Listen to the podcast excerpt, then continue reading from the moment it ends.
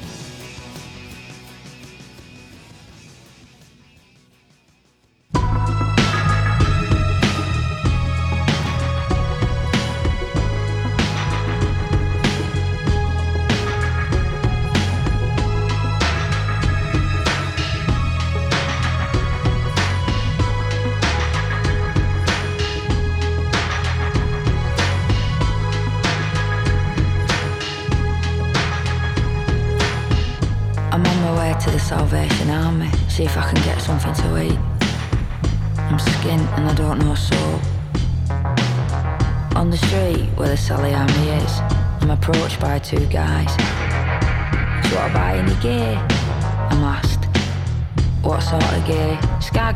Smack man? Nah, no thanks. It's not my thing. What about crack then? Nah, it's not my thing either. I reply. Spice? no.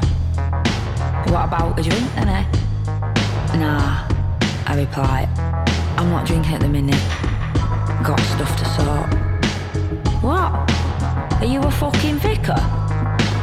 Laughing, they make their way onwards, leaving me to scrounge a bit of breakfast at the Sally Army. The following day, I'm on my way to another place that provides food for homeless people. I come across the same two guys. They see me, and one says to the other, Watch out, it's the priest. They stand in a prayer stance. I look round. There is no priest.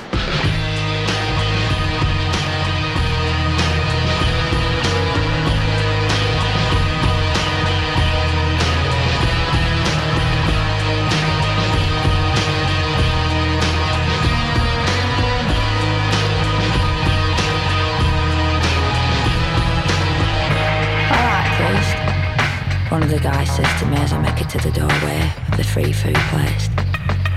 They're talking to me. Alright, I reply. I make my way to the door in full realization that I've been on the streets of this city for four days and I'd already been tagged. Maybe a street name. Priest. Sleeping rough is a dangerous thing. People spend their nights awake. Me, well, I try not to worry too much about it. Someone grabs me at night and kills me to death, maybe not a bad thing. Not that I would welcome it. I just don't want to think about it too much. Guy comes along to where we're sleeping, and there's a fucking visitor. He's about 25, 30 years old from Coatbridge, and he's well refreshed. His mates have ditched him, he's missed his train home, and he wants to talk. I want to sleep. Gonna be a long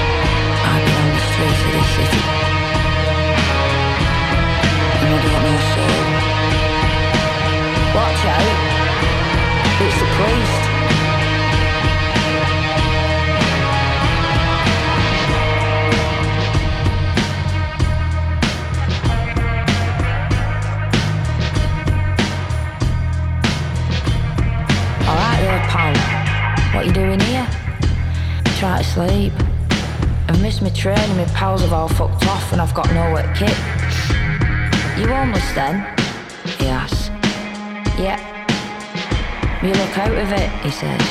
You kitted up? No, I'm just very tired and it's after two in the morning. I had a bit of coke earlier on. Oh, for fuck's sake.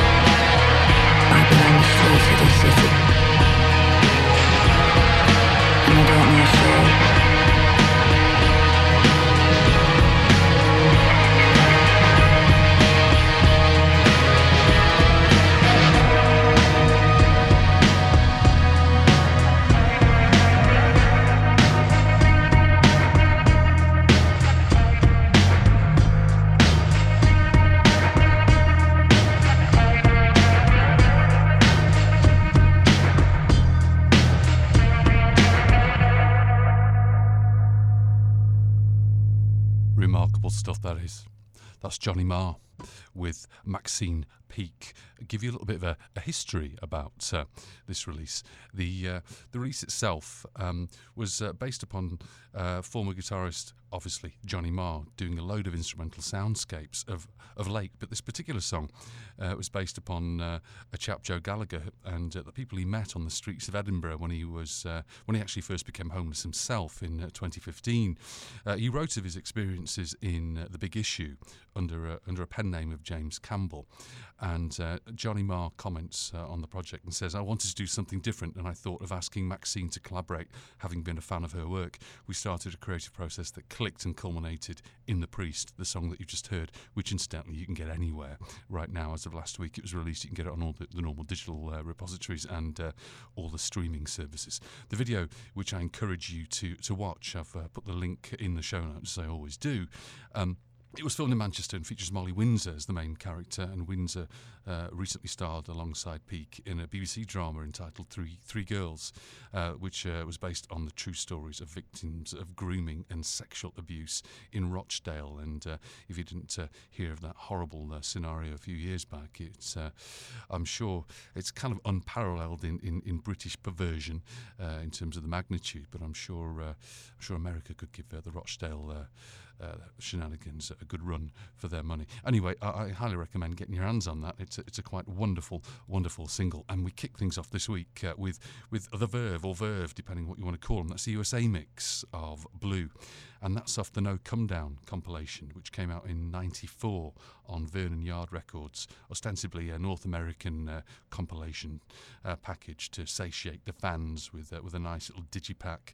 And uh, I have it in my hot little hands, in case you were wondering. Next up, something by Cults.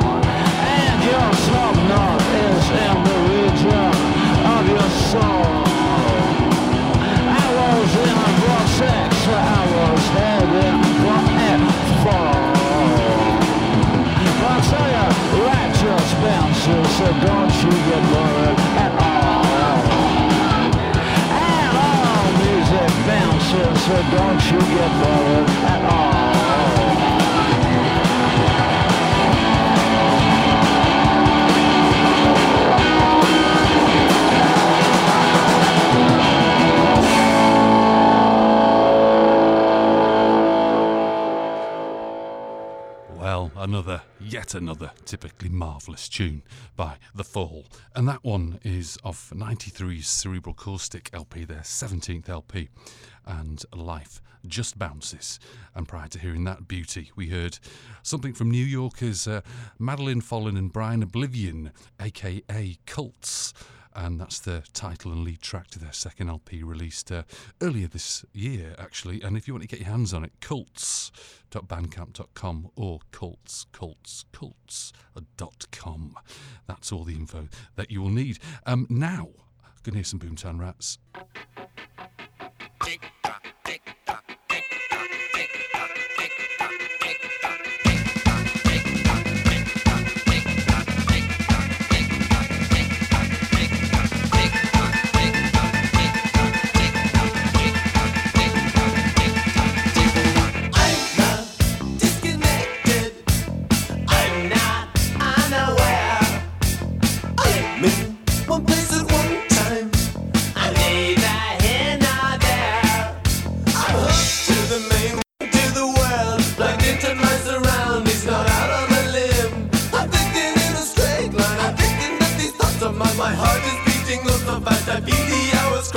My mind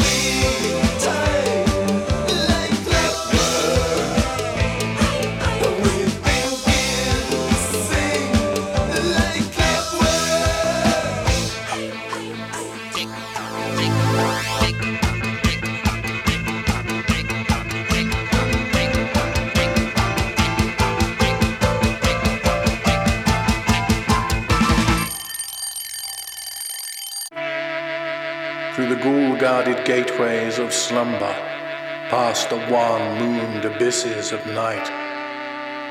I have lived all my lives without number. I have sounded all things with my sight. And I struggle and shriek ere the daybreak, being driven to madness with fright. I have whirled the earth into dawning when the sky was a vaporous flame. I have seen the dark universe yawning where the black planets roll without aim, where they roll in their horror unheeded, without knowledge or luster or name. I had drifted o'er seas without ending, under sinister grey clouded skies and the many forked lightnings rending that resound with hysterical cries, with the moans of invisible demons that out of the green waters rise. They have plunged like a deer through the arches of the hoary primordial grove, where the oaks feel the presence that marches and stalks on where no spirit dares rove thing that surrounds me and leers through the dead branches above. I have stumbled by cave-ridden mountains that rise barren and bleak from the plain. I have drunk of the fog-floated fountains that ooze down to the marsh and the main. In hot, cursed Taran I have seen things I care not to on again. I have scanned the vast ivy-clad palace. I have trod its untenanted hall. where the moon writhing up from the valleys shows tapestried things on the wall. Strange figures discordantly woven, which I cannot endure to recall. I have peered from the casement in wonder at the mouldering meadows around, at the many-roofed village laid under curse of a grave girdled ground. And from rows of white urn cavern marble, I listen intently for sound. I have haunted the tombs of the ages. I have flown on the pinions of fear, where the smoke belching Erebus rages, and the joy coals loom snow-clad and drear. And in realms where the sun of the desert consumes what it never can cheer. I was old when the pharaohs first mounted the jewel-decked throne by the Nile. I was old in those epochs uncounted, when I, and only I, was vile. And man, yet untainted and happy, dwelt in bliss the far Arctic Isle. Isn't that unique and wonderful? That is Nemesis by I Monster, Sheffield's I Monster, from their latest release called A Dollop of HP, their brand new EP. And they are assisted by David Yates, uh, who uh, operates under the guise of Dolly Dolly, uh, and students at uh, Leeds Beckett University.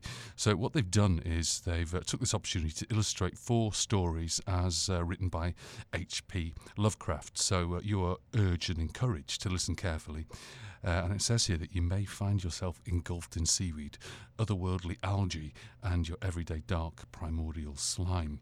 Wonderful stuff by I Monster. And again, that is from their brand new, uh, well, brand new, October the 31st. It was released at a dollop of HP. And that was preceded by the Boomtown Rats from uh, A Tonic for the Troops, their fourth single from their second uh, LP. And I'm trying to figure out what year that was from.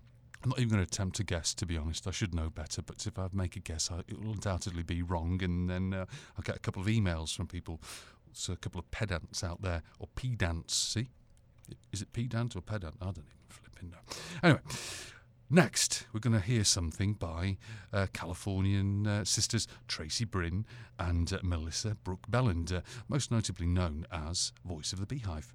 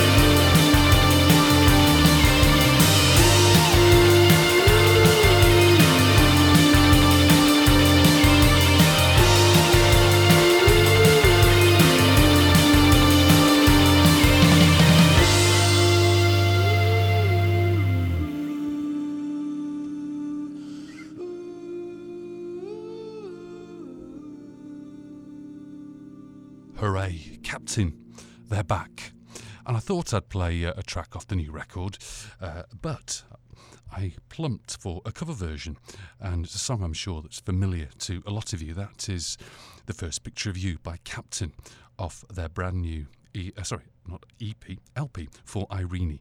The original came out in uh, 1983, and if you want to get your hands on this record, it's very, very easy. Go to pledgemusic.com slash projects slash captain, uh, and then uh, look for their uh, downloads. It's called For Irene, and Irene is the mother of um, Mario Athanasio, the uh, the member of the band. Unfortunately, he passed away last year, and Captain are generously donating all profits from their Pledge Music album campaign to Guy's and St Thomas's Hospital Cancer Centre in London to further the fight against cancer. And this record is in loving memory of Mario Athanasio, and uh, that's uh, that's one reason to get the record. But uh, uh, a, a major reason, and the main reason, is it's, it's a wonderful, wonderful LP. And they have been missed. They've not been around for a long old while. I'm so chuffed to have had them on the show uh, a few weeks ago, uh, and uh, I've uh, actually had a world exclusive, didn't I, with one of their songs a, a while back.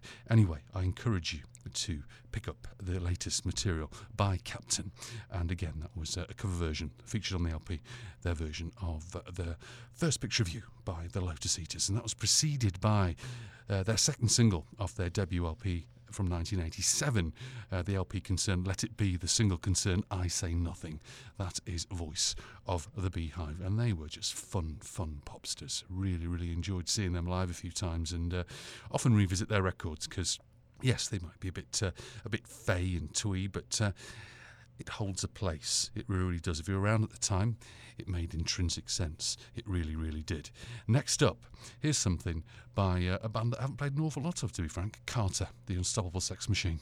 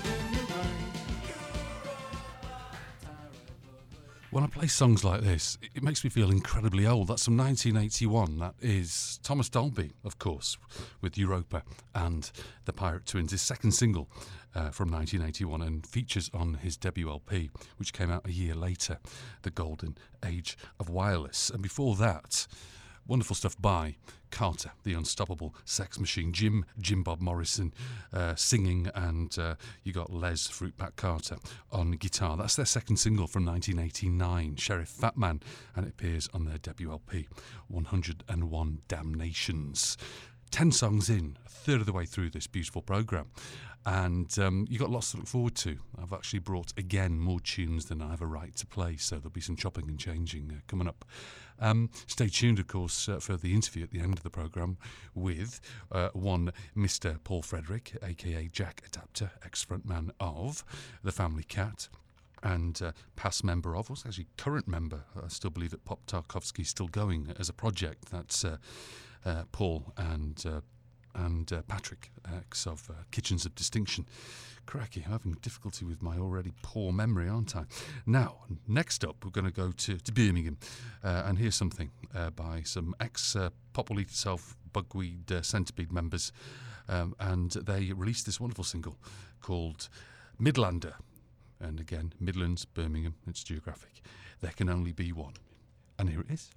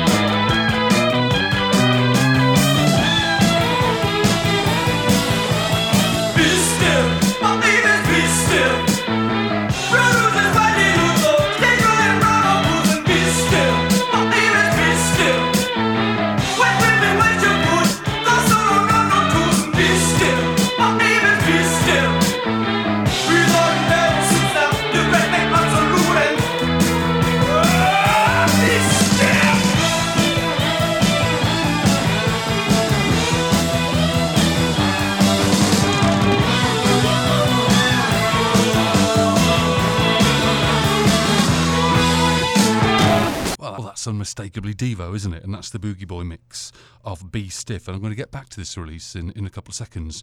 Uh, but first, I'll tell you that before we heard uh, the Devo track, we heard uh, Midlander, There Can Only Be One by Bentley Rhythm Ace, a single from 1997 on uh, Skint Records uh, from Brighton. And uh, that features Pop Will Eat Itself uh, ex member Richard March and ex Bugweed Centipede member Mike Stokes. We are 12 songs in to uh, episode 63 of Near Perfect Pitch. Up next, going to hear some uh, David Sylvian. But before we do, I want to talk to you a little bit more about this particular mix, the Booji Boy mix. Uh, and it's actually spelled B O O J I. And I'm going to go straight to Wikipedia here. This is not uh, fr- fr- from memory. I'm not uh, designed. Uh, I'm not designing to uh, to impress anybody here. I'm just going to recite because I was curious myself. It says that uh, the Booji Boy uh, character that uh, Devo had prominently in a lot of their uh, stage uh, displays and, and artwork on their records. Um, It's pronounced Boogie Boy, but the strange spelling B O O J I resulted when the band were using Letraset. And if you're too young to remember that, it was basically transferred letters that were uh, typeface setting uh, fonts, and you had to just uh, you know use a pen or a or a blunt instrument to, to rub on them. Said, uh, well, you know, more tea vicar to rub on them, and uh, they would uh, then adhere to paper or whatever. So uh, the band was using Letraset to produce captions for a film, and they ran out of the letter G. Uh, so when the I was added before the E, Devo's lead singer. Mark uh, Mothersbaugh reported remarked that the odd spelling looked right. So that gives you a little bit of an insight of a sort of semi-intentional typo, uh, which is the bougie slash boogie uh, conundrum that has been posed to us by Devo. David Sylvian, he uh, was the frontman of Japan, wasn't he? And in '84, he released his debut long player uh, in terms of his solo career. It's produced by himself and Steve Nye, and this is a beautiful single of said record, Red Guitar.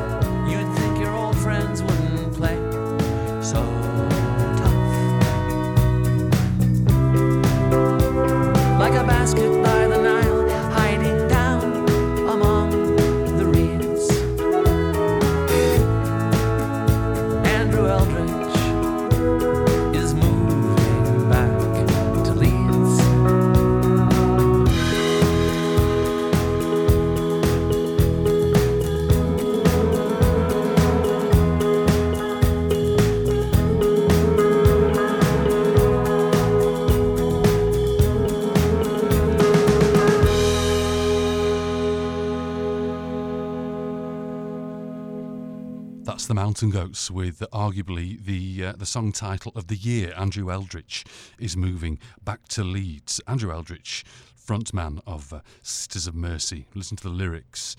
Uh, John Darnielle is uh, the brainchild behind North Carolina's Mountain Goats, and this is pulled off this year's Goths LP. Again, Andrew Eldritch is moving back to Leeds, in case you didn't know. And again, uh, that is the Mountain Goats. The Mountain Goats bandcamp.com to get your mitts on uh, on all of their releases. Now, um, I think it's time to mention the website nearperfectpitch.com and every week I uh, I mention to you that uh, there are a myriad of ways by which to listen to this program the way that you're listening now, obviously.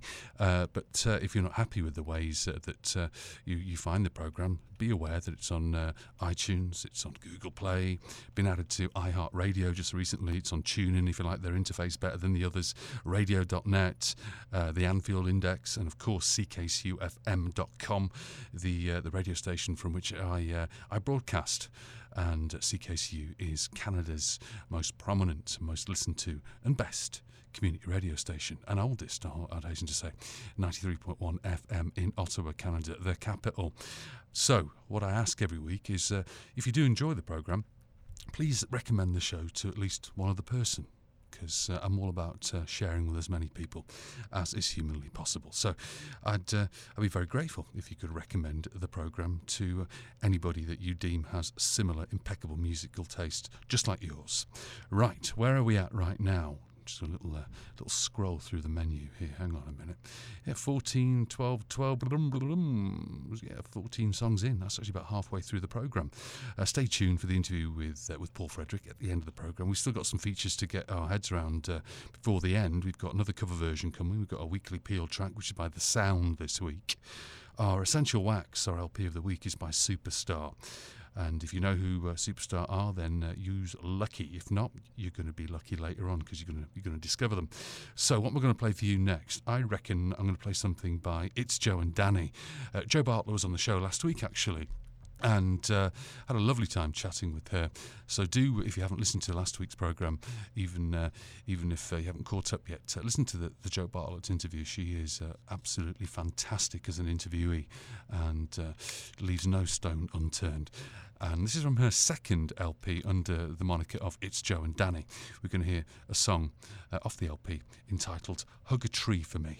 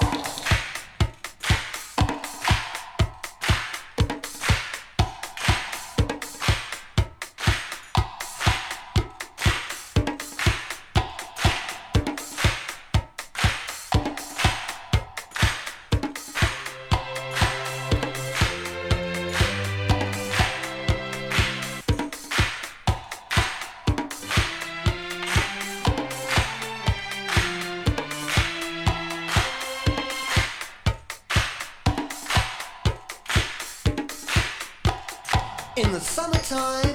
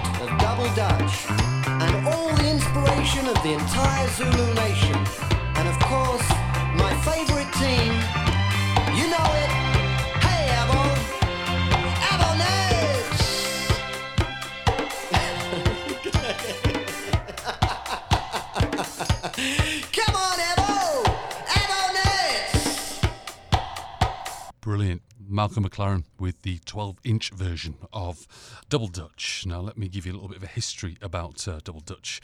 Released in 1993 by Malcolm. Um, it's from his uh, debut LP, Duck Rock. Now, Duck Rock itself was many, many people's first introduction to the wild and wonderful world of hip hop, and this single was the conduit to many getting on that train, as it were. There were some uh, legal issues uh, with regards to the song being uh, very, very similar to a song written by another another artist, specifically the, the Boyoyo Boys. And they claim that uh, Double Dutch has a striking resemblance to their own hit, Three My Bone. Um, but that's, uh, that's a legal issue. It's not for me to, to comment on. I just want to give you a little bit of a, a little bit of a background to that track. It's a wonderful tune, and uh, the record, if you can get your hands on it, is uh, is fantastic. It really is transitional, and uh, it's very uh, it's very emotive as well. Uh, that that uh, that year, 1983, was a very very good year for music. It was a year whereby you could listen to all manner of styles, because there was an inundation of, of releases uh, between 82 and 84. I think a period that uh, is, is unparalleled in, music history. Right, where are we? I'm going to do some some tallying here. So yes, double Dutch 12-inch version. You heard that, and again a reminder that's from 1983's Duck Rock, and before that from the second of four LPs, specifically the LP Thugs Lounge. That's Hugger for Me by It's Jo and Danny. Next, we're going to hear something new, as of yesterday, by the beautiful and wonderful SPC ECO.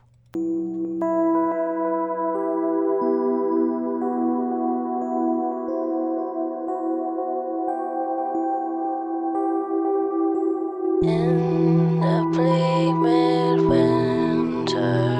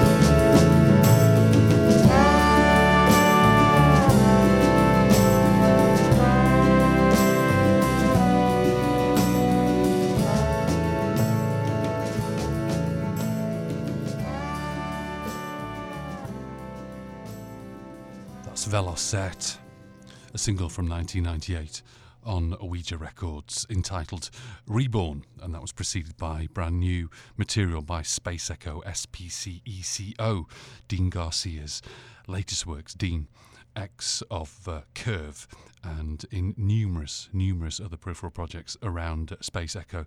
SPC ECO features his daughter on vocals, Rose Berlin, who could uh, sing the shopping list to the phone book, and I, I would listen intently.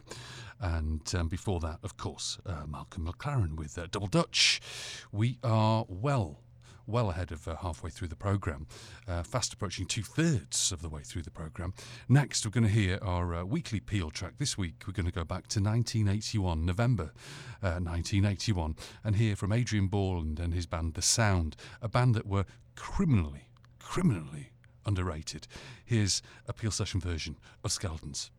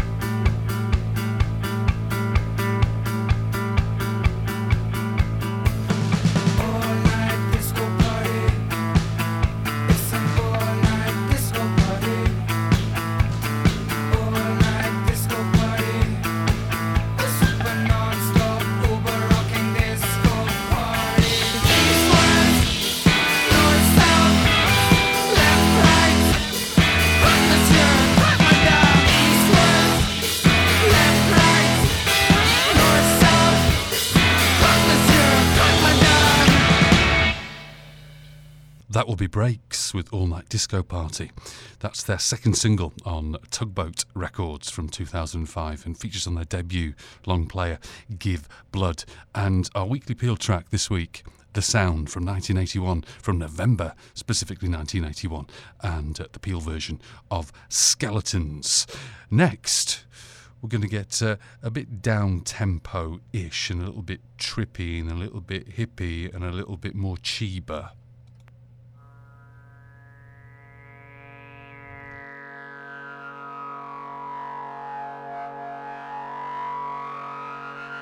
I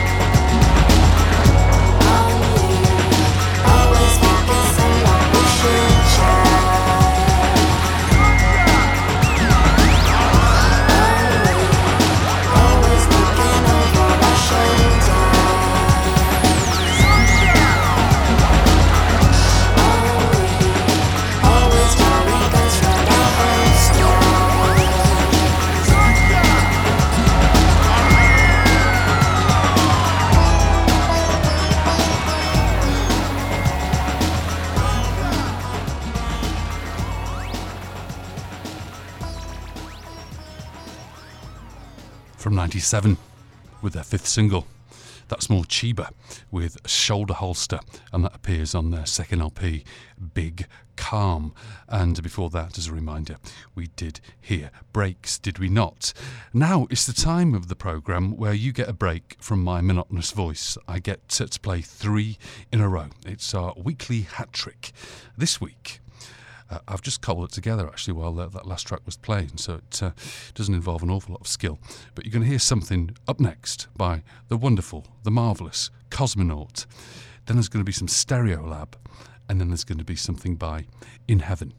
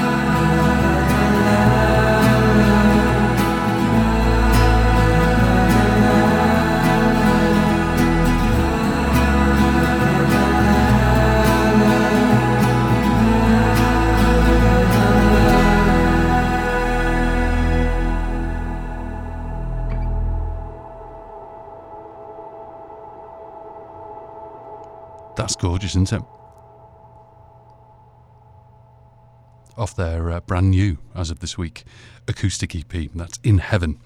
And our second cover version of uh, the programme this week, that's Vapor Trail, as uh, originally uh, recorded and written by Ride. So uh, get your hands on anything by In Heaven. I'll be playing lots of them uh, in, in shows to come. Very, very good outfit.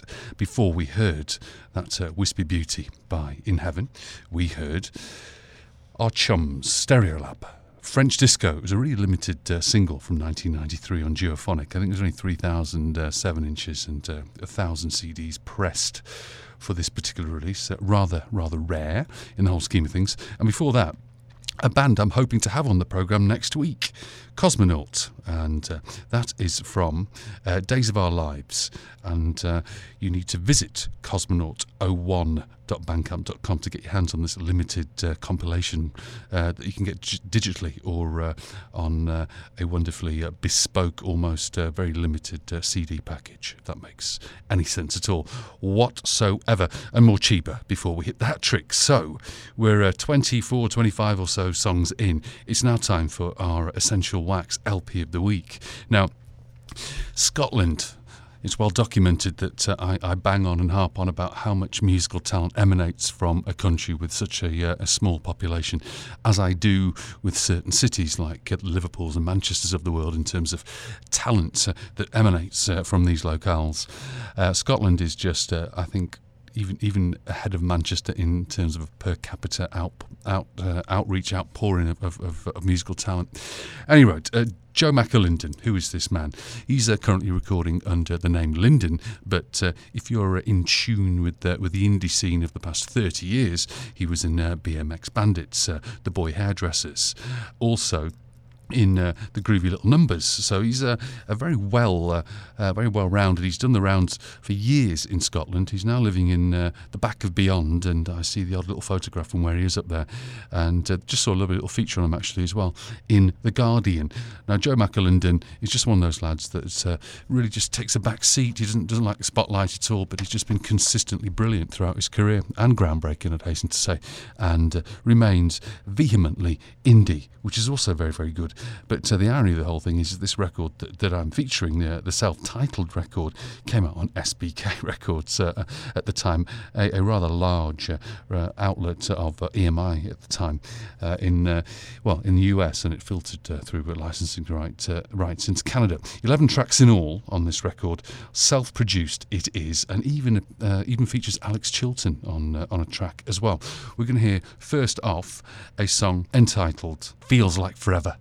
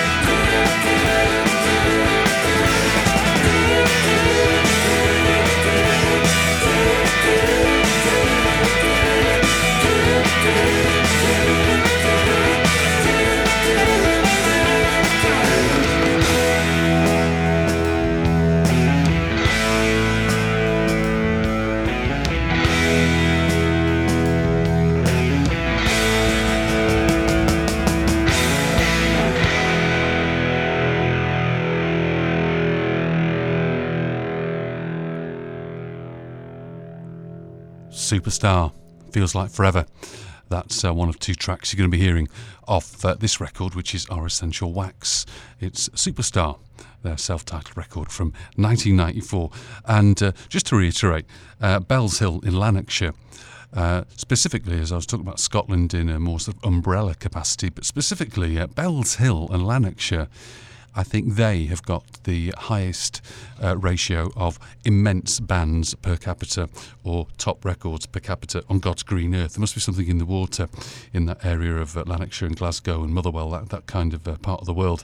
Um, so, as I mentioned before, Joe was in uh, BMX Bandits, the Boy Hairdressers, even uh, fleetingly in a band called Nom, uh, has done some work with the lads with Teenage Fanclub and in his own right as superstar, and with the Groovy Little Numbers, as I mentioned, also, and currently recording under the moniker of Linden. Time for the last track. I'm going to play you one more of this record, which I hope impels you to go out and source it and buy it. Don't want to die.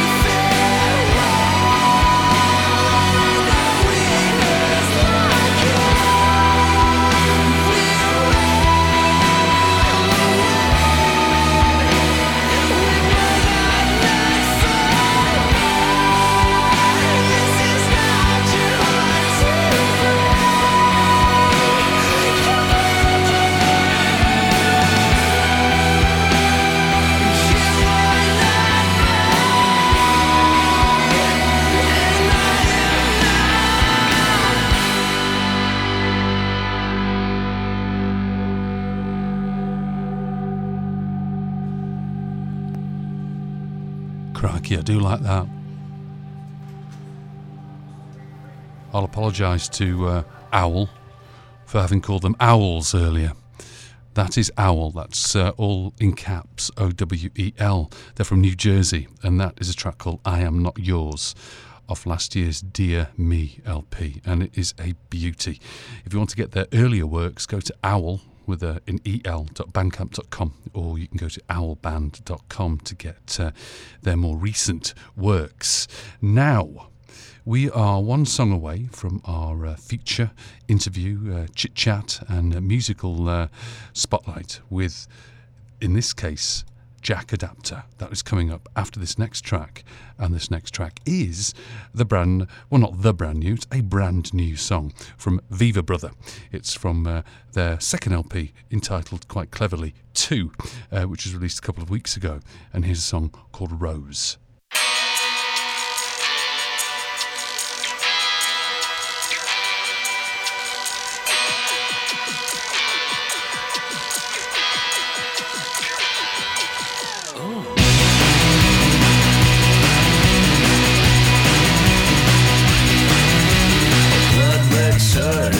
Picture of perfection and a cigarette. A brand new used car, two up, two down paradise. So tell me, does a rose smell as sweet with a broken nose? Nothing ventured, nothing gained. Yeah, we all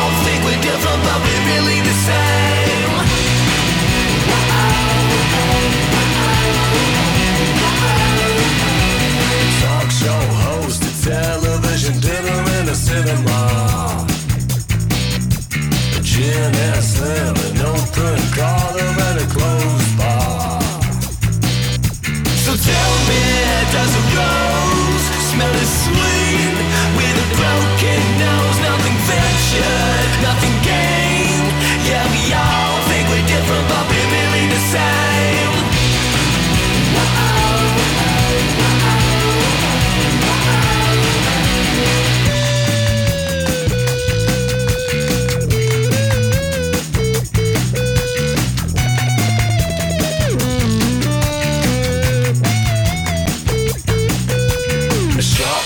best of recommended by the underground. A hard thread, hardback buried under a magazine. So tell me, does a rose smell as sweet with a broken nose? Nothing ventured, nothing gained. Yeah, we all think we're different, but we're really the same.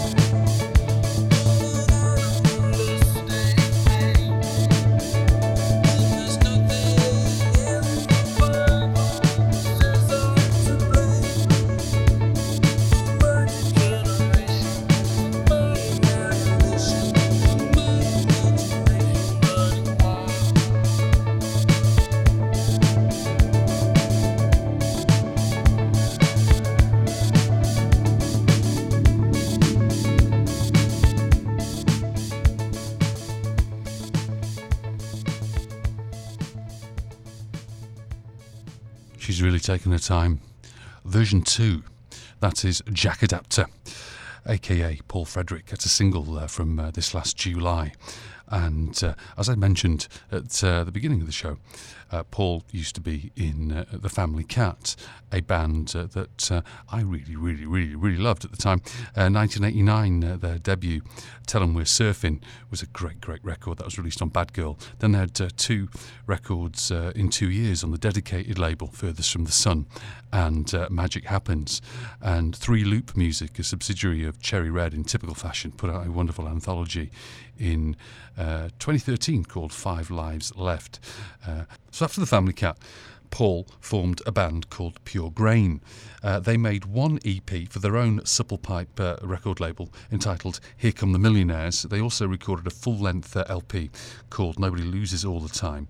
Only promo copies of this ever saw uh, release or, or, or light of day. So if you've got one, uh, hang on to it. Uh, choosing to concentrate on, on studio work, Pure Grain changed their name to Jack Adaptor in 2004. So the first uh, self titled uh, release on Schnitzel Records was released at the end of 2004, featuring a single called No Logos. This was followed by Road Rail River on the Schnitzel label again in 2005 and uh, Right Royal uh, was released on the band's own Supple Pipe label. That followed in 2006. Their uh, LP Swimming Pool Lies was released on Imprint Records in uh, November 2008.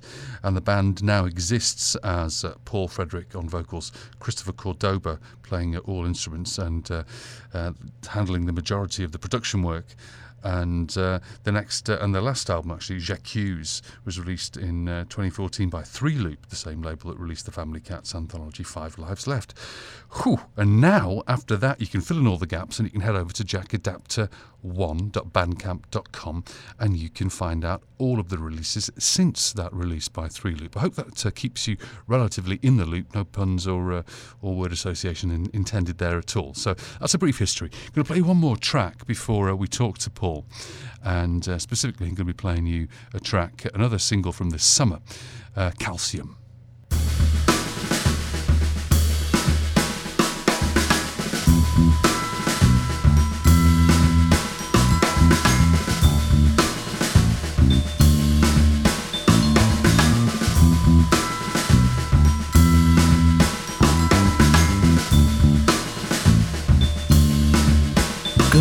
Their heads away or look right through me. No longer a candidate for the perjury of love. Now I have realized men become invisible.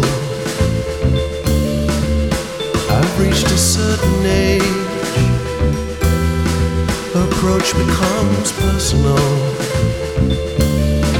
You're there, where are you sleeping? Why are you sleeping? Wake up and spend your life with me. Spend your life with me. It's getting late. It's getting late. The sun is high. It's getting late. The sun is high. The cafes are opening their casks of ivory.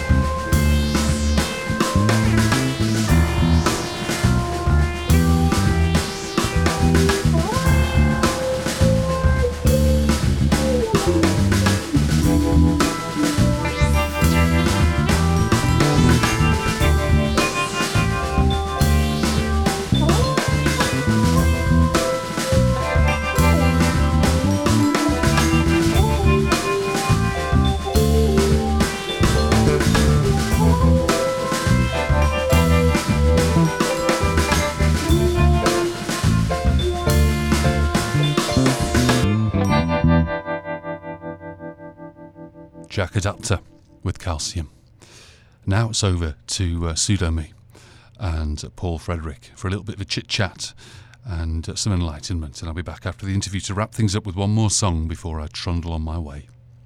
How are things? It's lovely. It's, it, oh, crack! It's lovely to align with you. It's just a matter of time, isn't it? These things. Yeah, where are you, Dara? I'm actually in uh, Ottawa, Canada, the capital here, east Ottawa. east Wow, coast. There you go. Uh, Have you been You're out? not from there originally, are you? Uh, not really, no.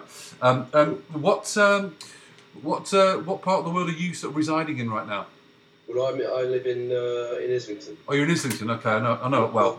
Yeah. Are you are you close to uh, to uh, Arsenal's ground or? Uh... I'm very close to Arsenal's ground. Yeah, well, well, I got a shared ownership back was in um, that was built in the when the Emirates was first constructed. Oh, lovely, lovely. It's a lovely part of the world. Um, so it's very convenient for uh, not going to the Arsenal.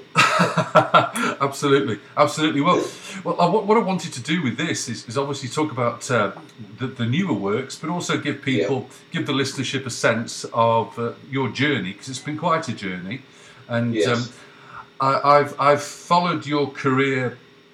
Well, I, I can't categorically say from the very beginning because that would be very difficult for the majority of us. But certainly from uh, from from life with, with the family cat, the first time I heard I heard that material, I was immediately uh, I was immediately on board and, and saw you saw you live a few times back in the heady days.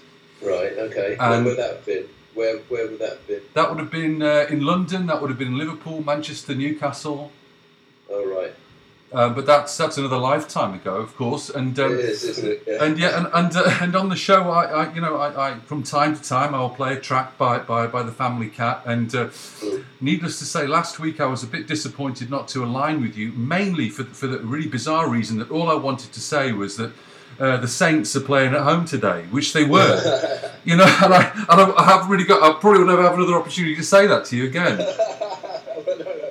I'm sure uh, game we'll, we'll do it again. Yeah, right? Uh, yeah. It to me. It was kind of poignant, yeah. But anyway, all that aside, so you- you're in London, and um, to you lot listening out there, it's, it's well documented that your work with, with the family cat. And then let, let's talk, if, if you don't mind, uh, af- after after the after magic happens, when Yeah. uh, there was no more magic to happen with the family cat. Personally, um, talk talk about the time between um, the band disbanding and uh, your resurfacing with Pure Grain.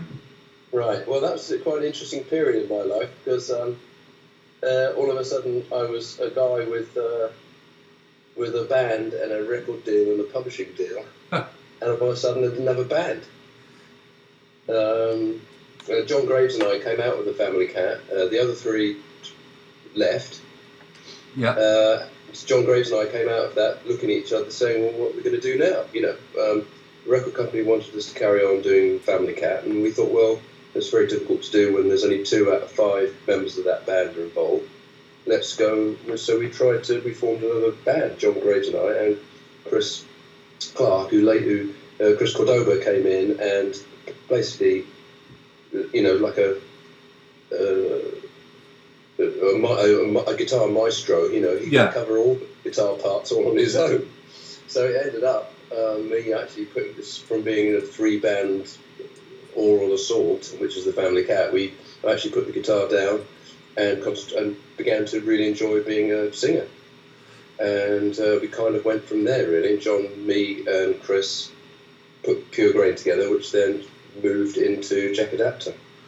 The name, the name itself is, is it? Uh, I know this is a very tedious question, but uh, the names themselves, Pure Grain. What was the e- emanation of that? Was that? Uh, Uh, that was, well, I had a song. I'd written a song called Pure Grain, which is a reaction to a, one of the world's most um, astonishing hangovers I'd ever had, and uh, it sounded like a good name for a band. And we were also doing, but um, I wouldn't say, I wouldn't say country, but we're definitely doing a little bit of um, America, Americana. yeah, yeah, yeah, yeah. You had a bit of a roots, had a rootsy feel there, didn't you? Well, because Chris and I were really like we really loved um, that the, the the first Sparklehorse record. Right. It's one of the things that we really um, Chris and I bonded over. Um, uh, that, and we went, went to see them play loads of times. There were other records which kind of you know, and we were kind of interested in in Americanness, you know, and American music at that time, which was all that kind of. Um, uh, it was Ryan Adams' band, uh, Yeah. Whiskeytown, as well. Was another touchstone record for us at that at that period, and I think the second Jack Adaptor album, Road Road River, kind of reflects that interest.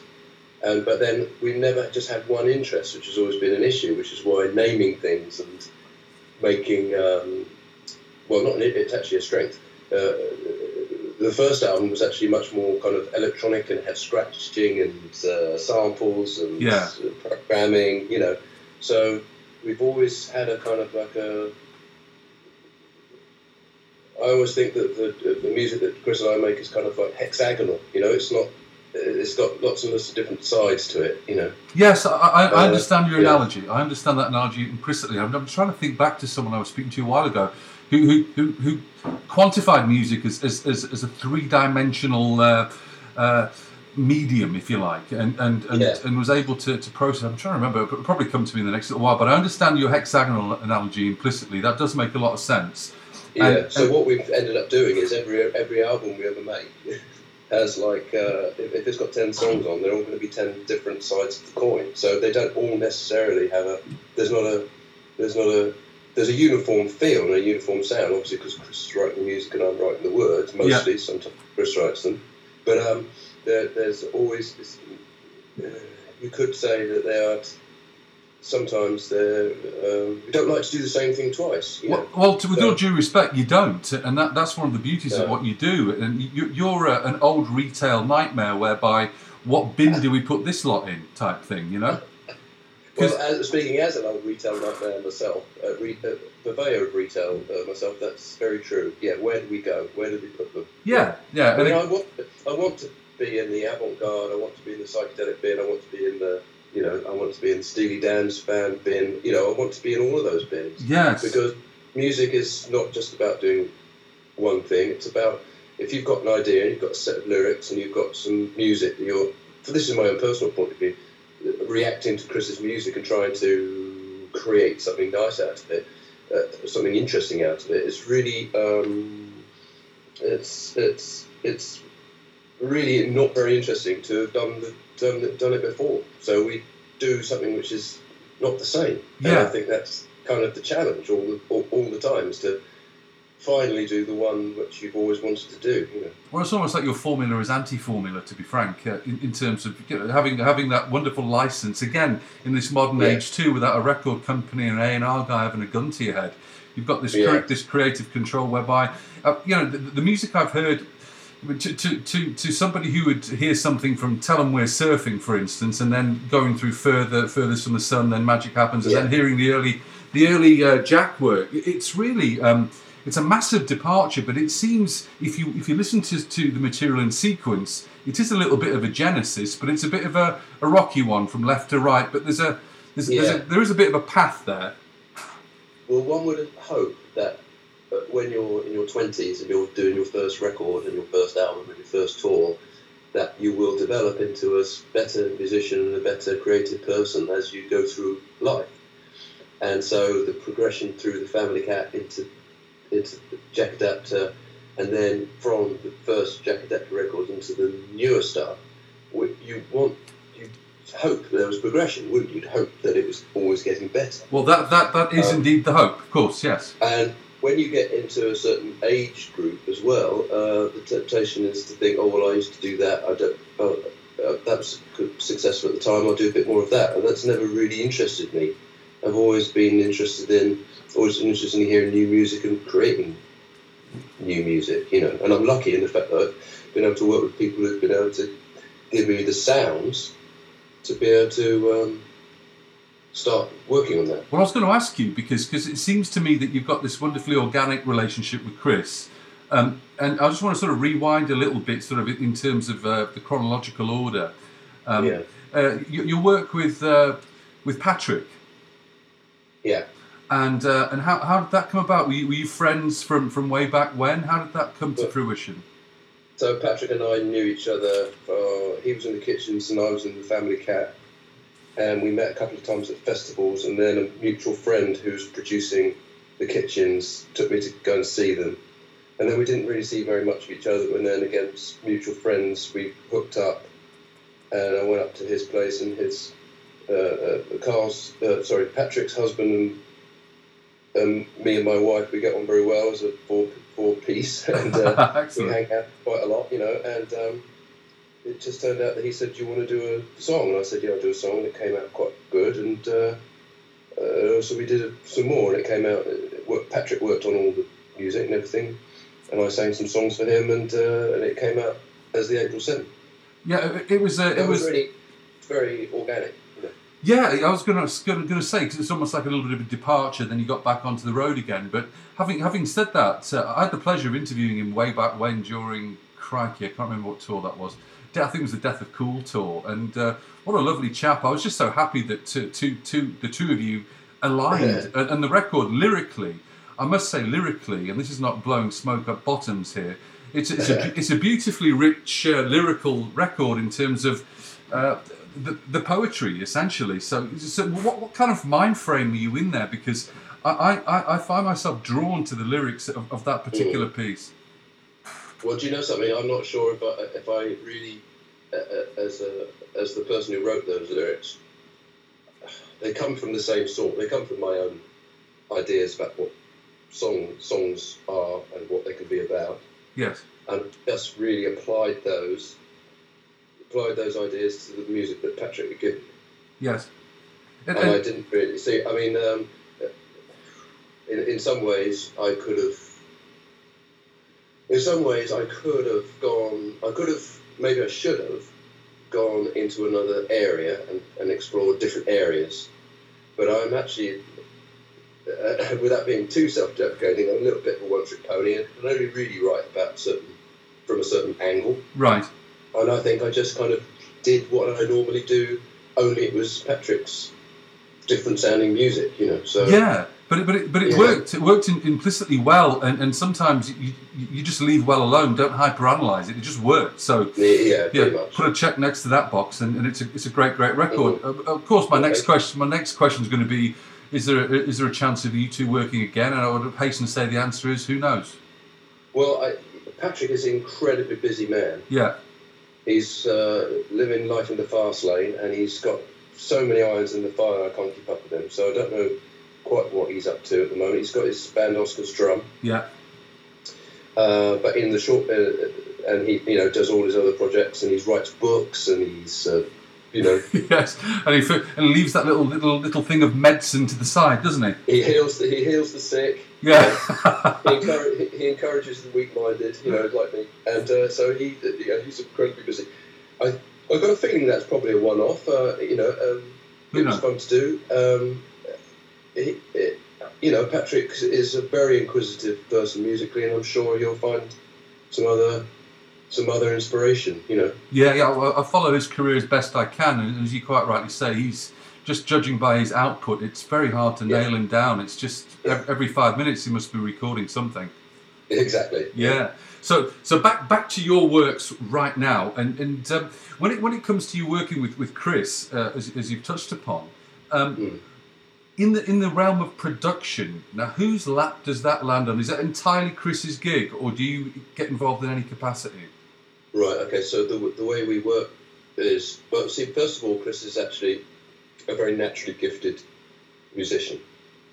So he's the kind of person who will hear music in his head before he's written it, or if he writes a, a piece on acoustic guitar, he'll know what the arrangement is. He'll know what the sounds are. You know. Yeah. Now, a rare gift, and I certainly don't have that. So the way we normally work, well, it, it, it differs, but the rule of thumb is that Chris writes an incredible amount of music. Some of it's for uh, for uh, Cordoba or his own projects. Um, he's done like two or three really interesting solo uh, pieces, some ac- acoustic record, more uh, filmic records. Um, and then in that in that process, he's also writing music which he thinks, oh, that that could be, I could give that to Fred, and he can maybe write something. Or he'll think, I'll challenge him, and I'll see if he can against this, you know. And so uh, periodically, or uh, you know, it comes in waves or whenever, um, he sends me the music, and I uh, and I try to I interpret it as in the in the way that I do it, and then um, then we work together on arranging that piece, and then but Chris does all the production and all the arrangement, Gotcha. and nearly all the and nearly all the playing. Wow. Uh, so I I really I write the lyric and I sing the I do the demos of the songs, and then I might do either do further vocals or in the case some cases we ask other people to sing them. Uh, but it's a bit, it's a bit like you know the old adage, the old story about Brian Clough and Peter Taylor at Nottingham Forest, where they say, "How do you make decisions, Brian?" And he says, "Well, Peter and I sit together, we discuss what we both think, and then we both decide I'm right." And that's really how- That's a very very good, and yeah yeah that's a great analogy. I, I can I can see that. It- When you're working with somebody who has such a strong, see, in, in previous projects I've worked with, uh, I haven't had somebody who's got such a strong musical vision. And um,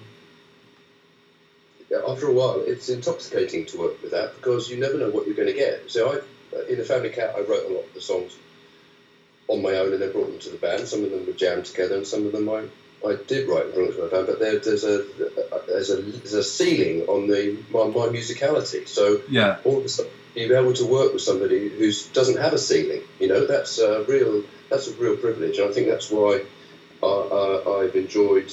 You know, we've written hundreds of songs together. You know, and they're all they're all they've all got something interesting about them. So But what, what For I me. can you know, what I can take away from what you're saying is, I mean, there's a genuine enthusiasm and, and a genuine appreciation that you've found this uh, creative uh, partner to work in parallel and, and with, and, and uh, as you look around, what you've attained and managed to get is the holy grail for a lot of people. And go through a whole career and not find uh, find anyone who they would deem the perfect collaborator or the perfect complement to their uh, vocals or instrument instrumentation or what Yeah. have you. Yeah.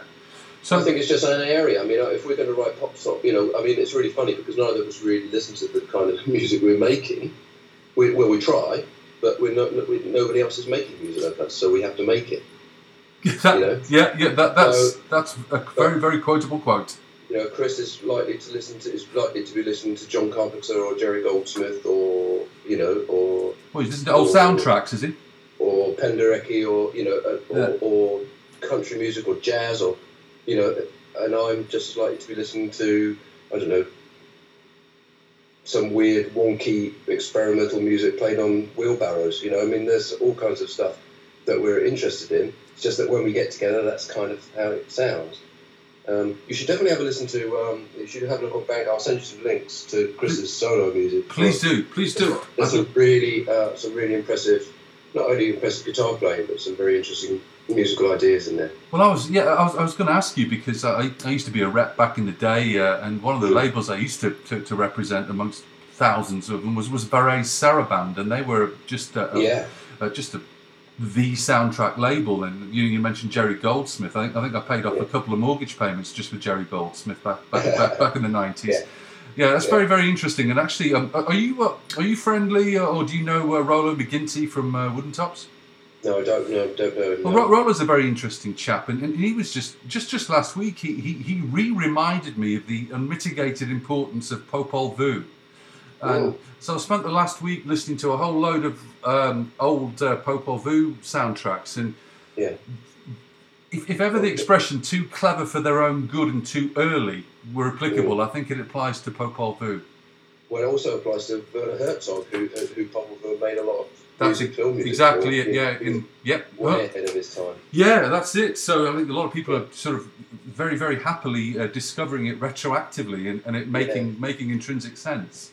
That's right. Um, I, I was just going to chuck another analogy there, thinking of thinking of your Brian Clough.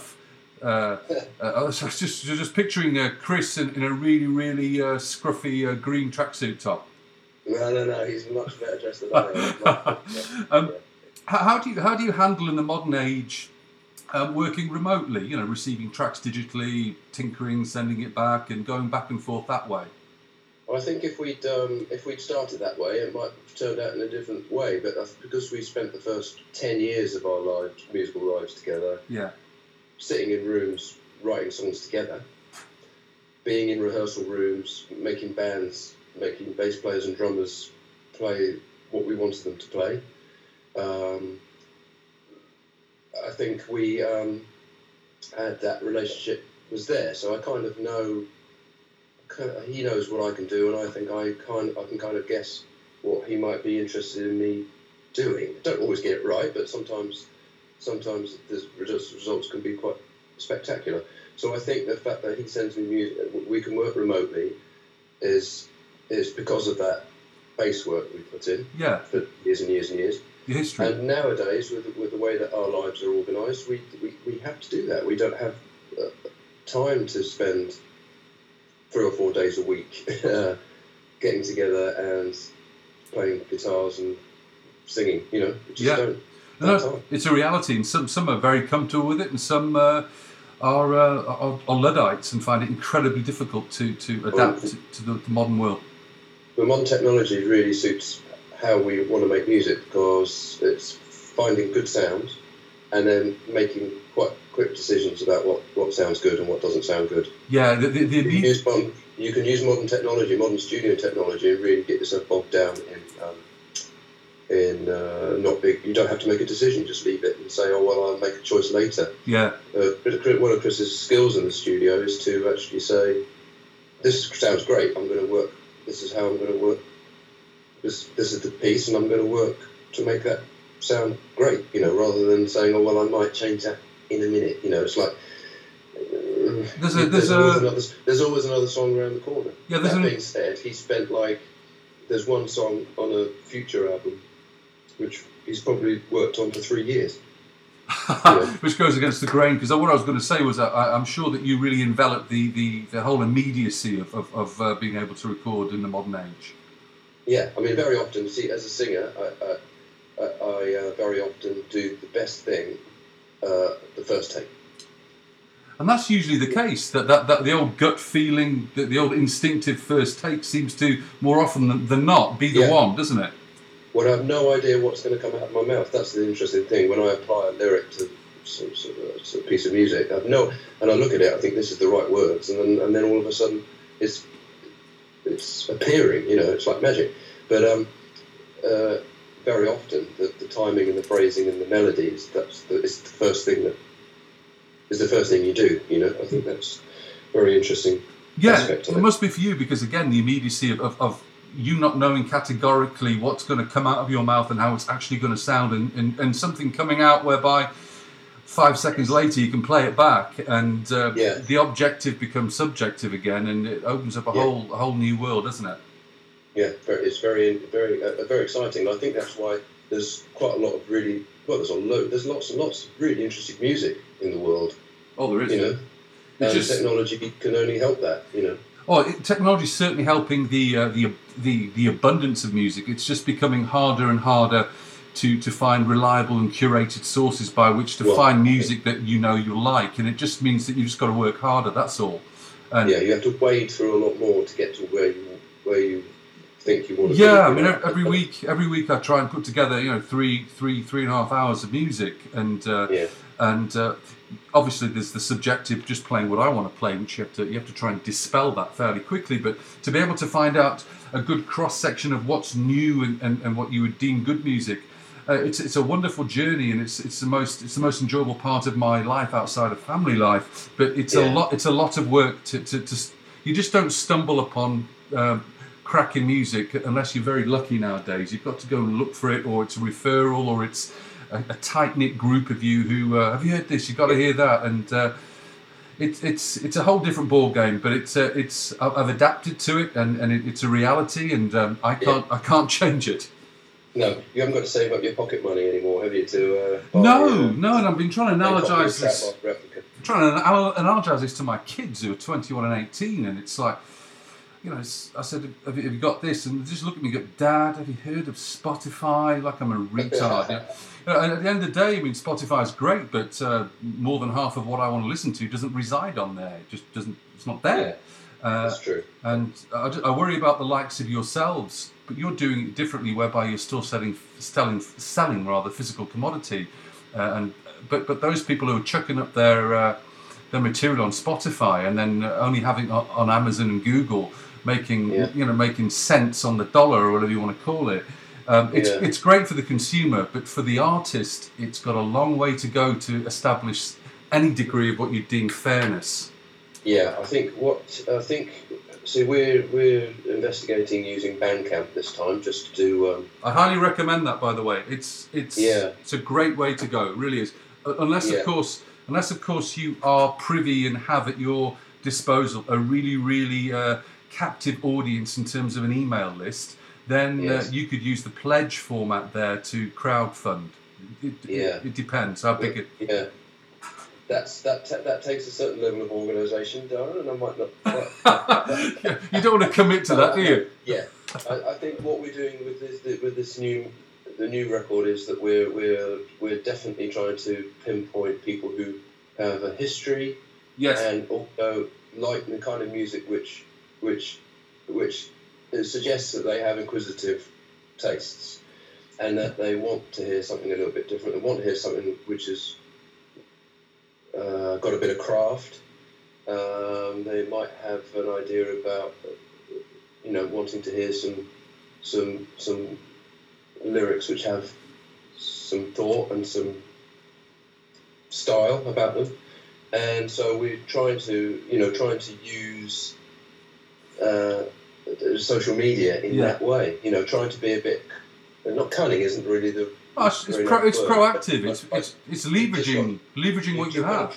yeah got to Yeah. try and get to in front of people somehow Yeah, Yeah. and, and if you're not proactive and don't have that kind of uh, Yeah. um, oomph about you, you there's no. There's, Yeah. It's a horrible thing being an artist and being a well kept secret. You've almost got to become your own PR machine now and, and leverage what well, I've you've been got. a well kept secret for a very long time now and uh, a bit sick of it well, well, we're working hard towards dispelling that that moniker because it, it's it's, it's it's something that you don't want to keep. Now, I was going to ask you because you touched upon it before in terms of um, uh, your, your penchant for some, some some roots music back in the day, but it's very difficult nowadays, especially when you're an artist yourself, because you're usually just creating. But when's the last time you actually you actually spent money on something? What did you buy?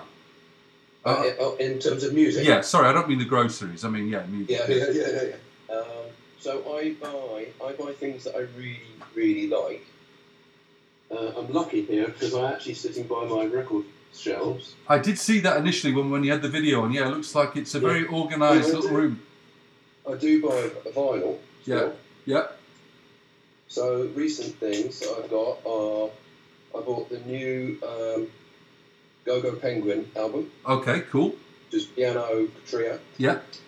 a new one. Then I bought an album by the Cohelmec Ensemble, Oh. a French avant-garde jazz uh, group from the early 70s. Right. They've just reissued those. I bought a Kamasi Washington 12 inch.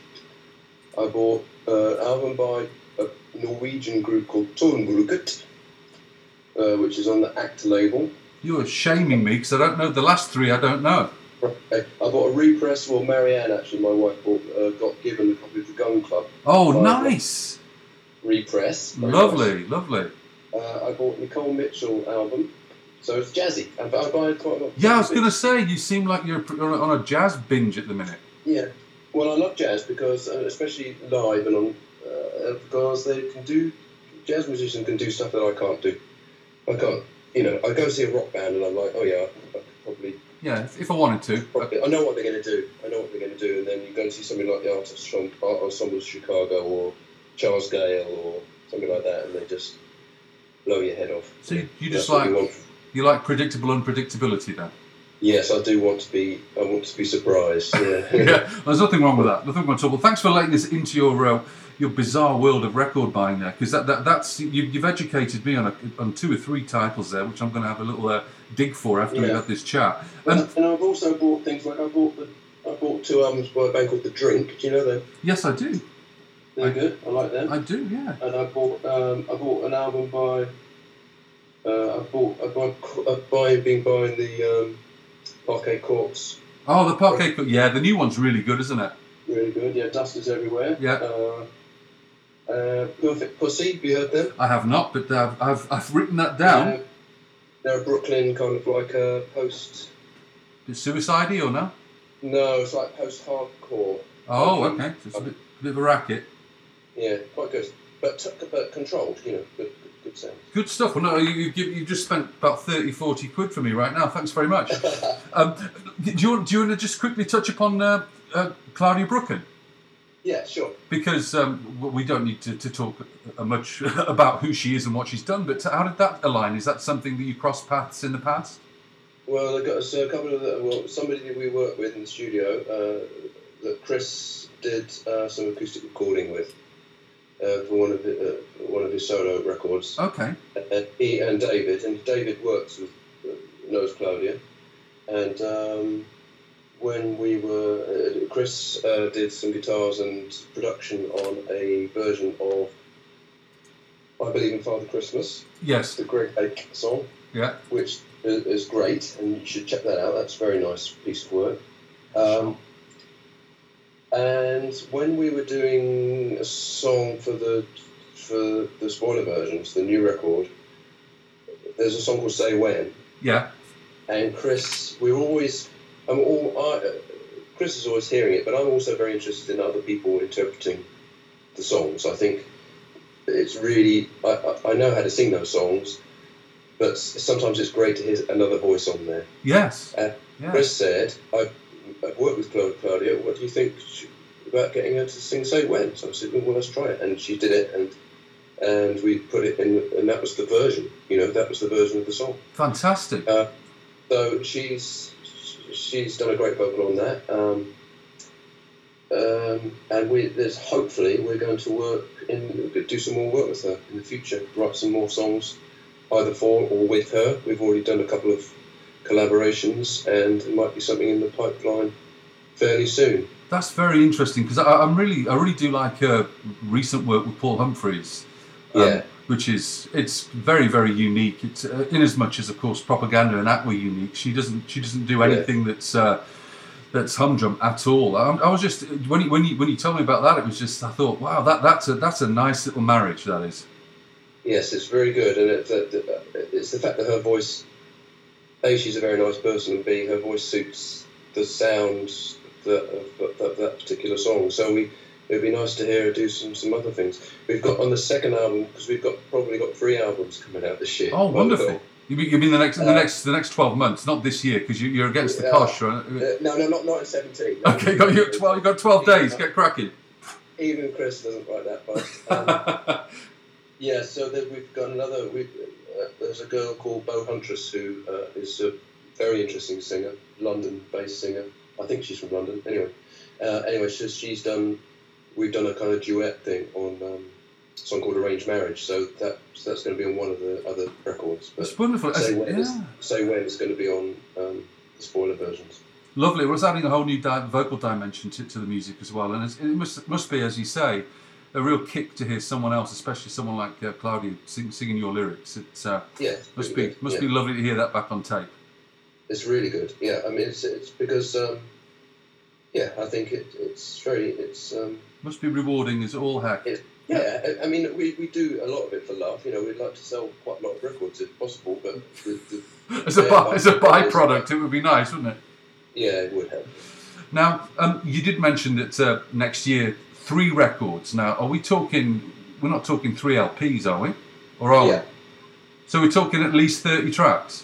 Yeah, well, well, no, that there will be thirty. Yeah, Wow. I think there will be thirty. Great stuff. Well, again, you've This, spent more of my money. exclusive, Dara. Yeah, well, I just, I'm just, I'm just saving my money as I go along. Because I think already you've just spent about hundred quid of my hard-earned money in this last half an hour. That's great. That's very good news. It's good news for all of us. So it's more and more of your material to play, and this is stuff that uh, that is, uh, is it uh, produced? Is it in the can, or is it to be post-produced? Is it? Uh, So, uh, the, so, so the spoiler versions is uh, mastered and ready to go. right. Yep, work's been done. We've been uh, doing uh, some very interesting promo work. So we've done a couple of very nice work. Done one very nice art video with a girl called Jenny Jacala, who's Yeah. a Finnish Finnish artist. Uh, our friend John, uh, Dr. John Walter, who's um, also a, a, a, a fine artist and performance artist and filmmaker. He's doing a video for uh, a song from that album called Queen of the Universe. So we're putting that together, and when we've kind of got that one kind of like rolling and available, then we're going to concentrate on on parceling up the next two batches of songs because we've probably got we over the last three or four years we've probably written and finished you know uh, you know dozens. Yeah. Uh, Chris has been working really hard, uh, finishing and mastering the second two batches. So, um, yeah, it's really exciting. There's Fun- a lot of music there. We had a really, a really nice uh, Saturday afternoon. where We got together in the studio, and the first hour we didn't do any work. We just uh, sat and Chris played me the new, newly mastered tracks, and that's really Brilliant. exciting. You know? It must be. Especially for me because I do, I do so little of the production work myself. I, I kind of hear the song in demo form and then I hear it in in um, progress, and then all of a sudden it's this wonderful beast, you know, which has been given all the your songs have been given all the care and attention they could possibly get, you know. So that's it's exciting. It, it must be. It must be. It's something, of course, that uh, me knowing early in my life that my musical propensity was zero. That's why I became a DJ. Um, to, uh, I, I have to live vicariously through artists and, and try and appreciate what it must be like to open a gift like that. Um, well, what, what what skills, what musical skills do you have, Dara? uh, I'm, I'm a dab hand at the triangle, uh, and Well, you you can ask my you can ask my infant school teacher during the uh, the production of Aladdin how adept I was. Uh, do you remember? Yeah. Just, just focus purely on the triangle. Yes, yes. Don't be a Oh. jack, not a jack of all trades. Be a master of one, I suppose. Master of one, exactly. That's that's my whole life. in one nutshell. Be good at one thing. I've, I've got one. I've got one last question for you, and it's what I ask everybody, and it's completely um, non-musical related, but I think it will resonate with you nonetheless. It is a hypothetical question where you and the band are touring uh, Eastern North America. You're at my place and stick the kettle on. Got a nice cuppa in your hand, and I bring out the biscuit tin. Only difference, only difference being in this case, Paul, is that the uh, uh, the the biscuit tin is magic, and you can choose any biscuit from God's green earth, past, present, or future, from anywhere. What would you choose? Any biscuit. Any biscuit. You're talking cookie now, are you? Well, if in North American parlance, the cookie, yes, but anything that resembles a biscuit. Ah, well, that is a really tough question because I love biscuits. I thought you I might. love, I, I love them uniformly. I, You're biscuit agnostic, are you? I'm not sure if a biscuit is a fig roll a biscuit. It is. You know what? That, I often say, just like you alluded to earlier, if you go with your gut, you're invariably uh, you're not far off. Now, Um, I've got go fig roll. yeah, you, you've got fig roll, and, and, that's that's Fig in. Newton, I think you- Canadians call them, isn't it? Uh, they Newton. they're branded as fig Newtons in North America, yeah, and it's uh, it's yeah. disturbing, but I will not refer to them as such. Um, No, okay. I've got a very, very articulate uh, infographic spreadsheet with uh, artists uh, uh, adjacent to their favourite biscuit, and I will add you to the fig roll uh, column, and I will send you something off later tonight. Yes, please. Is there a picture of a fig roll next to my name? Is that what it is? There will be undoubtedly a picture of a fig roll. Yep. A picture of me with uh, with a, a- a fig roll at the place of my face. That actually would be quite interesting. I think. what, in, what, in lieu of your actual face, just to figure out. In, well, artistic terms, you know. You are, you are, you're getting overly, overly self-deprecating there. Good idea for a cover. yes, well, it could be the next album cover, the Figueroa. But it's been an absolute pleasure, and I was going to ask you, uh, just on, on, a, on a parting note, if uh, if we could maybe do a catch up uh, next year after the next few releases, and, and uh, have a little uh, little chat about what's uh, transpired in the Yeah. interim. Absolutely. Now, Dara, what, did I send you some music? Uh, you did not yet, no, Right. but I've, I've, I've bought I'll a do that. great deal I've of your music. SoundCloud link. At least you can hear. At least you'll be able to get to hear the album. Yeah, yeah, yeah. And you I sent I me. should do I, that. I bought my fair share, and I'll be buying all the new stuff too. So I see you bought Calcium, didn't you? Yeah, well, Calcium I had to buy because I, I was listening to it a lot on on the old, uh, you know, streaming service type thing, and uh, I, I like it like it very very much. And I'm having to be being that it's Christmas, I'm Yeah. being very very strategic in what I'm buying. Uh, and, and by that I mean what my wife sees on the visa bill. So, so the next thing I see if it, I'm a record buyer, much like yourself, and always have been and always will be. But I, I have fits and starts, and it's usually for no other reason than just to satiate my wife. Right. Because she, she's still at this point after 20 odd years of marriage is, uh, haven't you got enough music? Right. It's like, haven't you eaten enough food? Well, it's no, I haven't. Yes, yeah, that's right. yeah. My mum used to say, "Why have you got all those records? You can only play one at a time." Yes, yeah, yeah, I had the, the same thing too. and- Thanks. Yes. well, Mum, you're not wrong. However, Parents who are Canadian, Dara. uh, she's uh, she's a displaced Brummie, so she's the only uh, the only one of her clan that's moved out to this neck of the woods. Well, well done, you. Yeah, yeah. Well, uh, we do try. I got, I got away with naming my daughter. Uh, her middle name Anfield uh, for, for the football, and uh, my, my, my son that's your name. my Right, son's called Keegan, so I, I'm as shallow as shallow as a puddle. I am. it's been an absolute pleasure talking to you, and, and I will be in touch. This, in all likelihood, uh, if I can get my act together, I'll have this uploaded tonight. Either way, I'll be sending you a link as soon as it's live. Okay, that's very kind of you, Dara. It's really nice to speak to you, um, and please do keep in touch. Oh, I'll send you absolutely! some- And please, please do the same, and, and I'll keep keep you posted with anything that's remotely relevant to uh, to what I'm doing and what you're doing. Yeah, thank you very much. It's very kind of you. My pleasure. All the best. Take care. Thank you, Dara. Bye. Trout. Thanks so much, Paul. That was uh, all you need to know about Jack Adaptor and what is happening in the wonderful world of Paul Frederick. Um, one more song to share with you from uh, uh, a single, another one from uh, from this summer actually. Uh, this was uh, from June. We're going to hear a song right now called "Holding Pattern."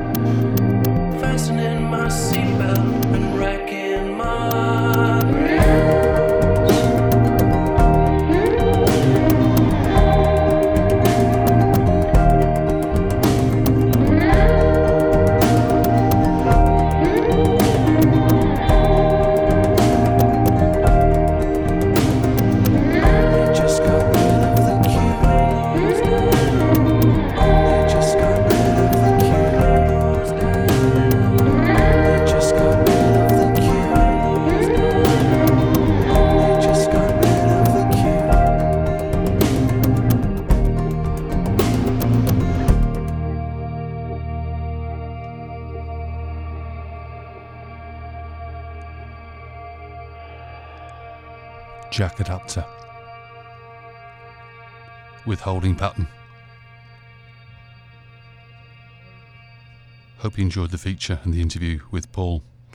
And I encourage you to, again, visit jackadapter1.bandcamp.com and familiarise yourself with Jack Adaptor's material. Thanks for listening, each and every one of you. Again, tell your friends, tell your chums, spread the word. Please, please, please. I'd be eternally grateful if you can just share the programme with as many people as you can.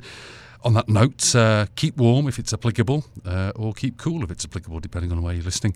And I'll be back next week with a uh, pre Christmas programme. If you want to uh, be in touch in the interim, please do so. Nearperfectpitch at gmail.com. Nearperfectpitch.com is uh, where everything is housed. Sorry about the clicking in the background there. My headphones uh, were uh, only coming out on one channel. Anyway, back next week and uh, hope you all have a good one. ta